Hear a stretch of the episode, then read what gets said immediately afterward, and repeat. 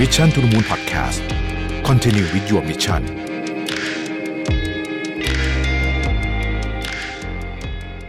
สวัสดีครับ ยินดีต้อนรับเข้าสู่ Mission to the Moon Podcast นะครับคุณอยู่กับประวิทยานุสาหะครับ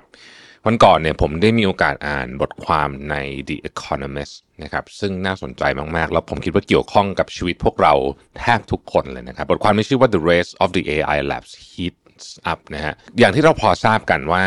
การมาถึงของ Chat GPT ที่เรียกว่า generative AI เนี่ยนะฮะมันทำให้เกิดการพูดถึงประเด็นนี้กลับมาร้อนแรงอีกครั้งหนึ่งในหมู่คนทั่วๆไปที่ไม่ได้อยู่ในสายเทคจ๋าๆเนี่ยนะครับ ต้องบอกว่า Chat GPT เนี่ยเป็นหนึ่งในต้องบอกว่าปรากฏการณ์นะฮะเพราะว่ามันคือเรียกมันว่า intelligent chatbot ใช่ไหมฮะซึ่งมีคนใช้เนี่ยถึง 1 ล้านคนเนี่ยใน 5 วันนะฮะ ซึ่งถือว่าเร็วมากๆอะถ้าเรียกว่าเป็น consumer product launch นะฮะอันนี้คือเร็วที่สุดในประวัติศาสตร์โลกเลยนะครับ เร็วกว่าเอ่อเร็วกว่าโปเกมอนโกอะไรพวกนี้อีกนะฮะซึ่งปัจจุบันนี้เนี่ย Microsoft ก็อย่างที่เราทราบกันเพิ่งใส่เงินไปอีก 10 ล้านเหรียญนะครับ เข้าไปในสตาร์ทอัพที่ชื่อว่า OpenAI เนี่ยนะฮะซึ่งก็ต้องบอกว่าเดี๋ยวเราก็คงจะเห็นใน Microsoft Suite นะครับวันที่ 26มกราคมที่ผ่านมา Google เนี่ยก็เพิ่งตีพิมพ์เอกสารฉบับหนึ่งนะซึ่งซึ่งก็พูดถึง AI ของตัวเองนะครับ ที่จะทำเรื่องของดนตรีนะฮะทำเรื่องของดนตรีนะครับ แล้วในวันที่2เนี่ยซึ่งผมอัดวันนี้อยู่วันที่ 1 กุมภาเนี่ยนะฮะเดี๋ยว Alphabet เนี่ยบริษัทแม่ของ Google เนี่ยจะบอกว่าจะสู้กับ Chat GPT ของ Microsoft เนี่ยยังไงนะครับ ซึ่งเขามีตัวที่เตรียมไว้เรียบร้อยแล้ว แล้วก็คนที่เขียนข่าวของ The Economist เนี่ย ก็ได้ไปเล่นแล้วด้วยนะฮะเดี๋ยวจะเล่าให้ฟังว่าผลออกมาเป็นยังไงนะครับ เมื่อสัปดาห์ที่แล้วเองเนี่ยก็เพิ่งมีรายงานข่าวจาก Bloomberg ว่าไปถูเนี่ยนะครับ ซึ่งก็เป็นบริษัทของจีนเนี่ยนะฮะกำลังจะมีแชทบอทเข้าไปใน Search Engine ในเดือนมีนาคมที่จะถึงนี้นะครับคอลัมนิสต์ของ The Economist เนี่ยเขาก็บอกว่าจริง ๆ มันก็อาจจะเร็วไปสักนิดหนึ่งที่จะบอกว่า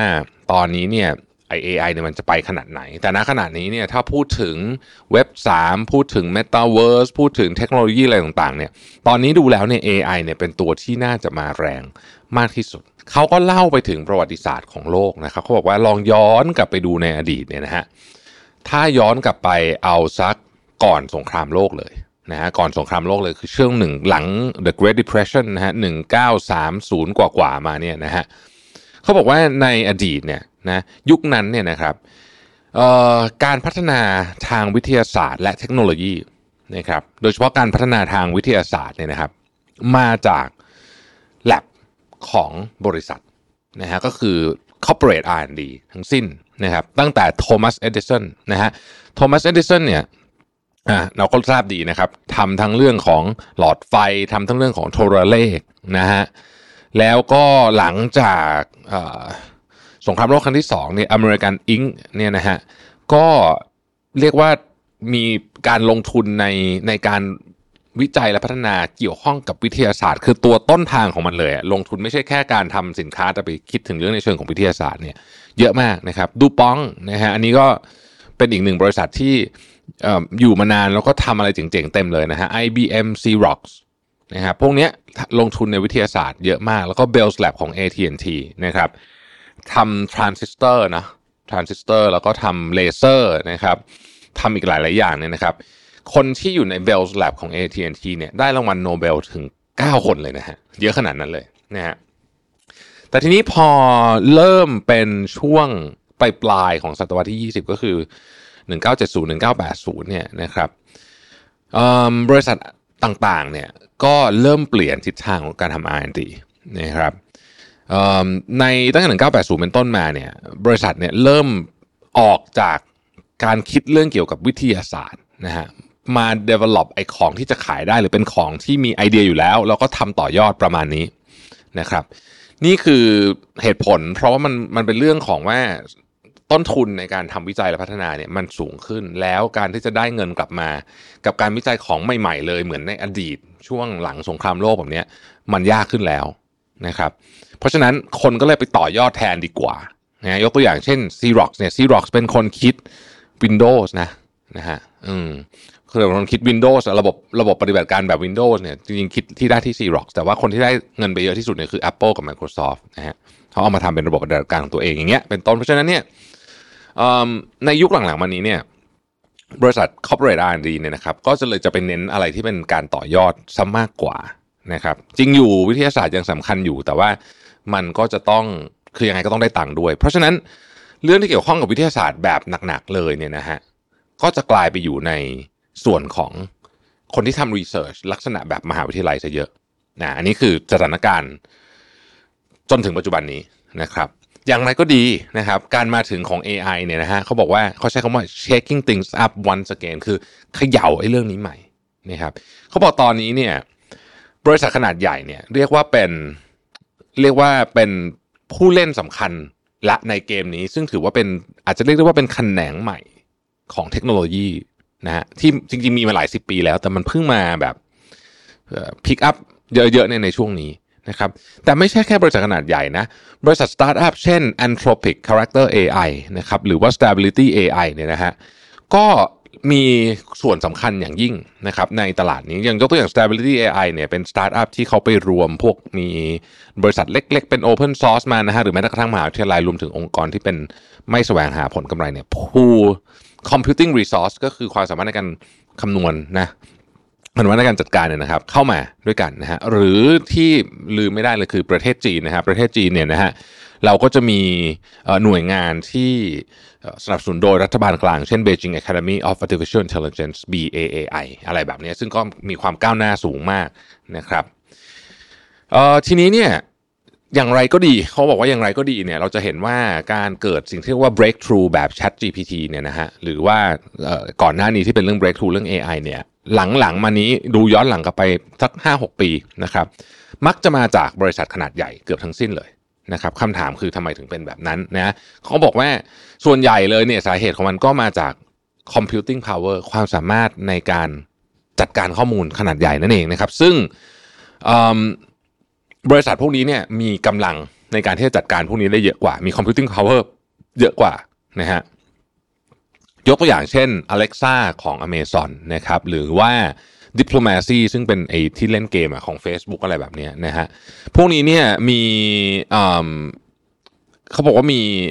มีการทำเปเปอร์หรือว่าผลของมันออกมาเนี่ย เยอะกว่ามหาวิทยาลัยอย่างสแตนฟอร์ดนะซะอีก นะครับนะถ้าเรามาดูรูปเนี่ยนะฮะเราจะพบว่าชาร์ตเนี่ยน่าสนใจนะครับบอกว่า paper ที่ออกมาเนี่ยปัจจุบันนี้คนที่ทำ paper เรื่อง AI มาเยอะที่สุดเนี่ยนะครับอันดับหนึ่งคือ Google อันดับที่ 2 คือ Microsoft และจึงตามมาด้วย Stanford นะครับแล้วก็ Meta แล้วก็ Amazon อย่างเงี้ยนะฮะเพราะนี้เราจะเห็นว่า AI เนี่ยมาจากบริษัทใหญ่ ๆ เยอะนะครับกลายเป็นว่าการทำ R&D ซึ่งห่างหายไปจากเวทีของ บริษัทขนาดใหญ่ที่เรียกว่าเป็น corporate R&D เนี่ยพอสมควรเนี่ยตอนนี้เริ่มกลับมาแล้วนะนี่คืออันนี้คือ point สำคัญของเขา แล้วเขาบอกว่าสิ่งที่ลืมไม่ได้เลยคือจีนนะครับแลบของจีนนะฮะตอนนี้เนี่ยแลบของจีนเนี่ยเก่งในบางเรื่องมาก ๆ โดยเฉพาะเรื่องที่เกี่ยวข้องกับการวิเคราะห์รูปนะฮะอันนี้อาจจะเป็นเรื่องของเพราะเพราะว่าเขามีเรื่องกฎหมายเก็บข้อมูลต่างๆนานาพวกนี้ด้วยนะครับข้อมูลจาก Microsoft เนี่ยบอกว่า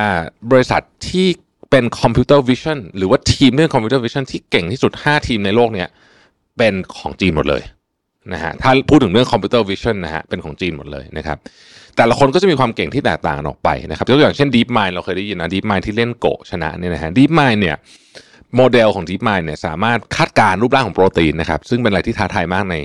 ในแวดวงวิทยาศาสตร์สามารถทำได้นะครับทีนี้เนี่ย พอมาถึงพูดย้อนกลับมาถึงเรื่อง Chat GPT บ้างนะครับ Chat GPT ตอนนี้ถึงแม้ว่าดูเหมือนว่าตอนนี้จะยังไม่มีใครออกมา แต่ว่าจริงๆแล้วเนี่ยมีคนเตรียมที่จะมาต่อสู้เยอะแยะมากมายเลยนะครับ คู่แข่งที่น่าจะแข็งแกร่งที่สุดก็อาจจะเป็น Alphabet นะครับ อย่างที่บอกนะครับว่าคอลัมนิสต์ของ The Economist เนี่ยเขาได้ไปเล่นไอตัว เราเรียกว่าเป็นแชทบอทของ Google แล้วนะครับ แล้วเขาก็มาเทียบกับ Chat GPT นะครับ Chat GPT ที่เป็น โมเดลที่ชื่อว่า GPT 3.5เนี่ยนะครับก็เข้าใจว่าเป็นอันที่ใช้อยู่ปัจจุบันนี่แหละนะฮะ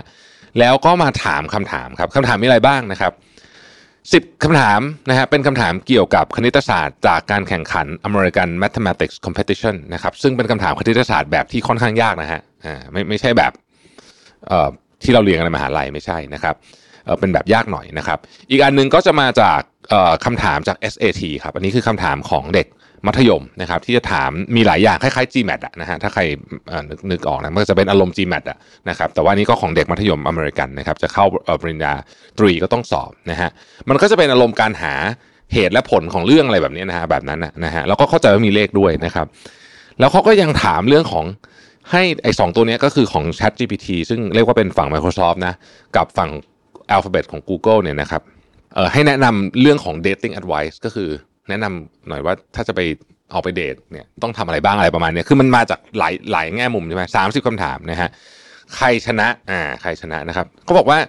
ไม่มีผู้ชนะที่ชัดเจนนะครับ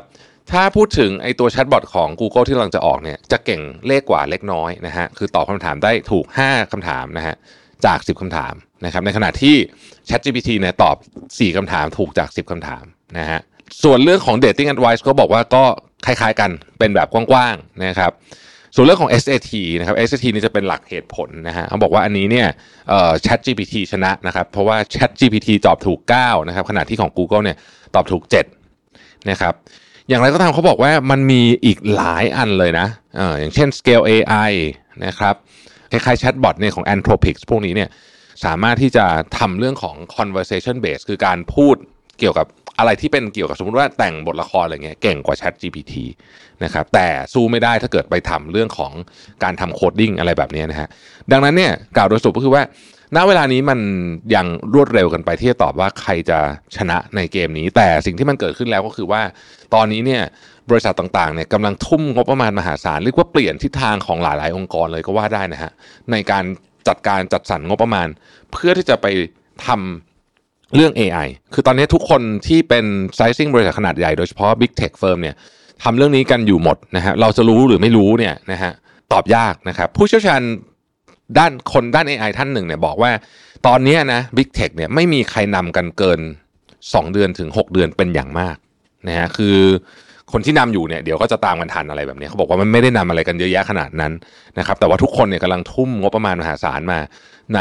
เรื่องนี้นะฮะ เออแล้วเขาก็บอกว่าในอนาคตเนี่ยจริง ๆ ฐานข้อมูลจำนวนมากขนาดใหญ่จำเป็นหรือเปล่าเขาบอกว่าอาจจะไม่จำเป็นขนาดนั้นก็ได้คือตอนนี้ทุกคนคิดว่ายิ่งใหญ่ยิ่งดี ซึ่งก็ถูกนะครับแต่มันก็มีคนทำนายนะ บอกว่า เอ้ยเนี่ยถ้าเกิดว่าเป็นไอ rate แบบนี้ใช้ไอเอ่อ Chat GPT แบบนี้เนี่ยนะฮะพวกเอ่อ text quality คุณภาพสูงเนี่ยจะหมดไปภายใน 2026เออนะฮะอะไรแบบเนี้ยนะฮะแล้วก็เขาก็บอกว่าเออแต่ว่าจริงๆแล้วเนี่ย ไอ้โมเดลของ AI เนี่ยมันก็ไม่ได้หมายความว่าจะต้องจะต้อง scale up size ของมันไปเรื่อยๆก็ได้นะ บางทีเนี่ยมันจะเจาะ niche แล้วก็ทำงานได้ดีเพียงพอแล้วนะครับ สรุปก็คือว่าตอนนี้เนี่ยทุกองค์กรเนี่ยนะฮะไม่ว่าจะเป็นสตาร์ทอัพที่เป็นเริ่มต้นเลยเนี่ยนะฮะ ปีที่แล้วมีดีล AI ไป 110 ดีลนะครับเป็นเงินประมาณ 2,700 ล้านเหรียญสหรัฐนี่คือสำหรับเล็ก ๆ เลยนะฮะพวกแบบเป็นแบบเพิ่งมาใหม่ ๆ เลยเนี่ยนะฮะอันนี้คือเงินของ Venture Capitalist นะครับ ฝั่งของสตาร์ทอัพก็ทำฝั่งของ Big Tech ก็ทำฝั่งของมหาวิทยาลัยก็ทำนะครับแล้วเขาบอกว่าลืมไม่ได้เลยว่า อันนี้เป็นอ g e n d a หลักของรัฐบาลจีนด้วยนะฮะคือประกาศเป็นอ g e n d a หลักด้วยเพราะฉะนั้นเนี่ยการแข่งขันเรื่อง AI เพิ่งจะเริ่มต้นเท่านั้นนะนะยังมีการเรื่องอะไรที่น่าสนใจอีกเยอะมากนะครับ เพราะฉะนั้นเนี่ย ถ้าเราอ่านบทความนี้แล้วเนี่ยผมคิดว่ากล่าวโดยสรุปเลยก็คือว่า ตอนนี้ในบรรดาเทคโนโลยีทั้งหมดที่กำลังก้าวไปข้างหน้าเนี่ย AI เนี่ยจะเป็นตัวที่น่าจะได้รับความสนใจในระยะสั้นเนี่ยมากที่สุดนะครับ แล้วก็หลายคนเริ่มเริ่มใช้แบบจริงจังแล้วนะฮะแล้วก็แล้วก็ช่วยงานได้เยอะจริง ๆ นะครับ เพราะฉะนั้นเนี่ยใครที่ยังไม่ได้ลองนะฮะอยากให้ลองคือมันในอดีตเนี่ยผมคือ ผมพูดจริงว่าเวลาเราจะเข้าถึงเทคโนโลยีพวกนี้เนี่ยสมมุติเราจะจะโคดดิ้งอะมันยากมากเลยคือมันแบบ โอ้มันต้องเรียนเยอะมากแต่ว่าไอ้พวกนี้นี่มันคือออกแบบมาให้ง่ายมาก แล้วก็แต่ละคนก็คือใช้ไม่เหมือนกันนะครับ ผมยกตัวอย่างอย่างล่าสุดเนี่ยผมจะต้องไปพูดที่งานโรงเรียนลูกนะฮะแล้วมันเป็น topic ที่แบบ ก็แอบมีความยากนิดหนึ่งสำหรับผมนะผมนึกโครงร่างไม่ออกว่าจะโครงไงดีผมให้เนี่ยผมคุยกับ Chat GPT ไปเรื่อยมันก็ค่อยๆ generate เอ่อ information มาให้ทีละนิดละหน่อยจนแบบเออเออเราพูดแบบนี้ดีกว่านะฮะคือมันเหมือนเพื่อนนั่งคุยกันเลยอะนะฮะมันมันมีความดีงามอยู่ในแง่มุมนั้นเหมือนกันนะครับเพราะฉะนั้นเนี่ยก็ลองใช้ดูนะครับลองใช้ดูแล้วช่วงนี้อาจจะพูดเรื่องนี้เยอะหน่อยเพราะว่าผมรู้สึกว่ามันมีความจำเป็นกับทุกคนเลยนะนะฮะไม่ว่าจะเป็นคุณเพิ่งเริ่มทำงาน หรือว่าคุณทำงานมานานๆแล้วนะครับซีเนียแล้วก็ตามเนี่ยผมคิดว่ามีประโยชน์ทั้งสิ้นเลยนะฮะแต่มันก็มีความท้าทายเหมือนกันนะหนึ่งในความท้าทายที่ ผมคิดอยู่ไหมว่าอาจารย์มหาวิทยาลัยสมัยนี้สมมติตรวจข้อสอบอย่างเงี้ยอาจารย์โดยเฉพาะถ้าตรวจข้อสอบเป็นภาษาอังกฤษเนี่ยโหจะรู้ได้ไงอะว่าว่ามันไม่ได้มาจากไอ้พวก Chat GPT แล้วมาแก้นิดหน่อยอะไรแบบเนี้ยนะฮะคือ อันนี้ก็เป็นความท้าทายเบื้องเบื้องต้นแล้วน่าจะหลังจากนี้เรื่องลิขสิทธิ์นี่ผมว่า โอ้ต้องคุยกันอีกยาวอะเรื่องลิขสิทธิ์นะว่าแบบไอ้ลิขสิทธิ์ของ AI generative พวกนี้เนี่ย มันจะ วัดกันตัดสินกันยังไง แล้วเกิดมันไปคาบเกี่ยวกับการละเมิดลิขสิทธิ์ของศิลปินหรือว่านักเขียนหรือว่าอะไรแบบเนี้ยมันวัดกันที่ไหนแบบไหนเรียก plagiarism แบบไหนไม่เรียก โอ้โห มีความท้าทาย แค่เรื่องนี้นะฮะ รออยู่ข้างหน้าอีกเยอะแยะมากมายแล้วยังไม่ได้พูดถึงอินดัสทรีเอ่อ adaptation ต่างๆ เช่นเอาไปใช้ในการแพทย์เอาไปใช้ในอะไร โอ้โห มีมากมายไก่กองรวมไปถึงมีคนพูดถึงขนาดว่า อีกไม่นานต่อจากนี้เราอาจจะเริ่มเห็น AI มาเป็นคล้าย ๆทำหน้าที่กึ่งๆ ผู้พิพากษาในคดีเล็ก ๆ ก็เป็นไปได้ เพราะว่ามันสามารถทำได้อะจริง ๆ แล้วนะแต่ว่าถ้าเกิดว่าในนั้นมันมีไบแอสอยู่ในอัลกอริทึมแล้วก็โอ้น่าสนใจทีเดียวว่าเราจะจัดการเรื่องพวกนี้กันยังไงนะครับ เป็นความท้าทายนะฮะแล้วก็ความตื่นเต้นในแวดวงที่ผมคิดว่ากระทบกับชีวิตผู้คนทุกคนไม่ทางไหนก็ทางหนึ่ง ไม่ทางตรงก็ทางอ้อมนะครับ ขอบคุณที่ติดตาม Mission to the Moon นะฮะแล้วเราพบกันใหม่พรุ่งนี้ สวัสดีครับ Mission to the Moon Podcast Continue with your mission